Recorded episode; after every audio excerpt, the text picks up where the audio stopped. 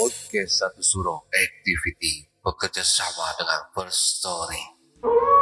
Plafon First Story ini sangat membantu saya untuk membuat publish show saya makin terkenal. Kalian perlu ketahui, ternyata platform Palugada ini sangat gampang sekali. Keren, lengkap, dan yang pasti 100% gratis. First Story tidak hanya mempermudah untuk mengelola podcast. Dalam hal distribusi pun, First Story memiliki banyak jaringan, di antaranya Spotify, Apple Podcast, Noise, dan platform podcast lainnya. Podcastmu pun bisa monetisasi di First Story, menghasilkan keuntungan yang berlimpah.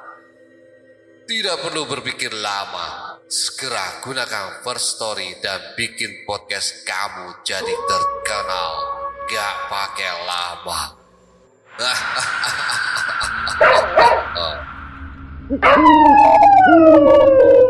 Sugeng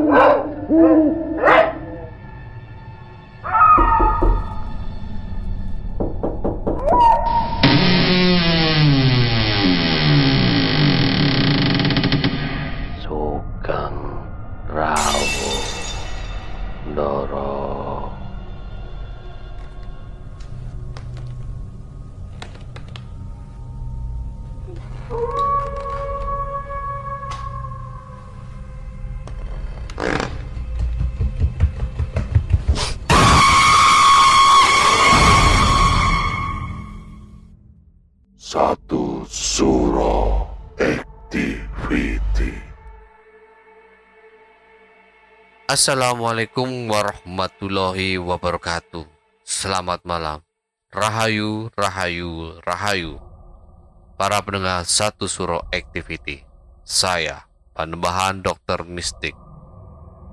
Berkendara dan pergi berlibur menggunakan transportasi umum sambil menikmati suasana perjalanan memiliki keasikan tersendiri.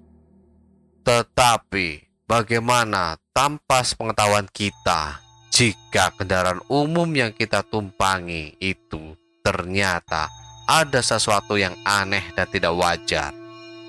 Seperti halnya kisah mistis malam hari ini dari Airel. Selamat mendengarkan. Hai semuanya, aku mau menceritakan pengalamanku, yaitu naik bis hantu. Mungkin kalian udah tahu tentang bis hantu ini. Kali ini aku mau cerita pengalaman ini. Mari kita mulai saja ceritaku. Suatu hari aku pamit sama orang tua. Aku mau pergi ke Maninjau untuk pergi memancing sama om aku dan saudaraku. Waktu itu umur aku 18 tahun. Di sekitar jam 6.12, aku pamit sama orang tuaku untuk pergi ke rumah omku untuk memancing. Mah, aku mau pergi ke Maninjau, mau mancing ikan sama om. Boleh, tapi kamu sama siapa pergi? Aku pergi sendiri, mah. Soalnya teman aku lagi sibuk belajar. Biar mama antar aja ke tempat bisnya. Oke. Dan aku pergi sama mamaku ke tempat bisnya. Aku pun pamit sama mamaku. Mah, aku pergi dulu. Iya, hati-hati di jalan. Oke, siap, Ma. Kalau udah sampai kabari ya. Oke, Ma.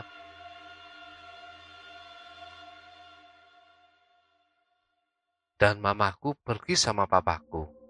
Aku pun masuk ke dalam bis dan duduk di kursi di dalam bis. Di dalam bis itu hanya berisi 10 orang saja. Dan aku tiba-tiba ngerasa mau buang air kecil sebentar. Dan aku pergi buang air kecil sebentar. Dan aku kembali ke dalam bis dan duduk kembali dan di situ jam sudah menunjukkan 6 lebih 17. Akhirnya mobil pun berjalan. Aku membuka HP aku. Aku membuka messengerku dan SMS teman. Aku bilang sama temanku, nama temanku adalah Melati. Melati, aku pergi ke Manijo dulu buat memancing ikan. Oke, kamu pergi sama siapa? Sendirian aja, teman-teman aku lagi sekolahan. Oke, hati-hatilah di jalan. Aku SMS di grup berbincang-bincang sama mereka. Dan pukul 6.25, mobilnya sudah hampir masuk ke lokan ke Maninjo. Dan aku lupa membawa minuman dan aku melihat ada minuman aqua gelas. Aku tanya lagi sama teman aku yang lainnya. Aku punya temanku yang namanya Yuri. Hai, kata aku kepada Yuri. Iya, ada apa? Yuri kata padaku. Yuri, bis emang ada nggak sediakan aqua gelas? Kataku kepada Yuri. Hmm, ada mungkin untuk penumpang dan kasih emot senyuman. Tapi di sini ada luarsanya udah lewat, jawab aku kepada Yuri. Gak usah diminum kalau begitu, balas Yuri ke aku. Aku pun gak jadi minum air itu, karena sudah pada luarsa. Dan aku kembali chat Melati dan menanyakan dia udah makan atau belum. Melati, kamu udah makan? Kataku kepada Melati. Udah tadi, kalau kamu, jawab Melati. Udah kok tadi, tapi aku lupa bawa air, jawab aku Melati. Eh, kok lupa bawanya? Kata Melati ke aku. Ya gimana lagi? Aku cepat-cepat tadi, kataku sama Melati. Emang di sana nggak ada minuman kayak aqua gelas? Jawab Melati ke aku. Ada sih, tapi udah kada luarsa, jawab aku ke Melati. Di sana tanggal berapa kok udah kada luarsa airnya? Tanya Melati kepada aku. Kada keluarsanya tanggal 12 Maret 2009. Jawab aku ke Melati. Ih udah lama itu jangan diminum. Kamu ada minum nggak? Jawab dia ke aku dengan emot risau. Enggak, untung aku lihat tadi. Jawab aku kepada Melati. Sudah lama nggak tiba-tiba dikelokan. Aku pun mulai risau. Jam sudah menunjukkan jam 7 lebih 35 menit. Aku pun mulai gemetar. Saat itu aku pun chat lagi ke Melati. Melati, gimana ini? Aku belum sampai-sampai ke Maninjau. Aku bilang sama Melati. Iya ih, kok belum sampai-sampai kamu? Jawabnya menggunakan emoticon risau lagi. Gak tahu udah dari tadi loh, jawab aku ke Melati. Loncat aja dari busnya Ariel, jawab dia dan emot tertawa. Ah, yang bener aja nih, dan emot muka datar. Dan aku pergi ke grup untuk minta bantuan. Mereka pun sama mengatakan sama kayak Melati dan aku mulai gemetar saat muka penumpang tiba-tiba melihat aku dengan muka pucat. Tiba-tiba penumpang di belakang, di belakang aku, menempuk bangku aku terus-menerus dan dia bisikan pada aku. Penumpang yang menempuk bangkuku mengatakan, kamu sudah sampai ke tujuan kamu sekarang, kamu keluarlah bisikan ke telinga aku. Dan aku nggak berani menoleh karena takutnya aku kena jump scare. Dan aku baru berjalan selangkah. Aku tiba-tiba di luar di Danau Maninjau. Alangkah terkejutnya aku waktu itu. Padahal aku masih di dalam bis. Tiba-tiba aku di luar aja. Dan di sana om aku baru keluar di sampannya dengan anaknya dan aku bilang, Om, kata aku sambil teriak. Ya Rel, kok kamu ada di sana? Tanya om aku kepada aku. Aku tiba-tiba berada di sini aja om. Kata aku kepada om aku. Dan malam itu aku mancing sama om aku dan saudara aku. Aku ajak lagi ke danau untuk memancing kembali. Ya, namanya mereka udah janji pada aku untuk memancing. Ya om aku ajak dan aku udah banyak dapat ikan. Dan kamu buat ikan bakar dan aku bilang sama Melati, chat dia, oke. Okay. Nama aku Airel. Melati, aku selamat dari bus. Aku bilang sama Melati. Kamu nggak apa-apa kan Airel? Tanya Melati pakai emot sedih. Ya, aku baik-baik aja. Syukurlah kalau kamu baik-baik aja. Kamu di mana sekarang? Tanya Melati dengan emot senang.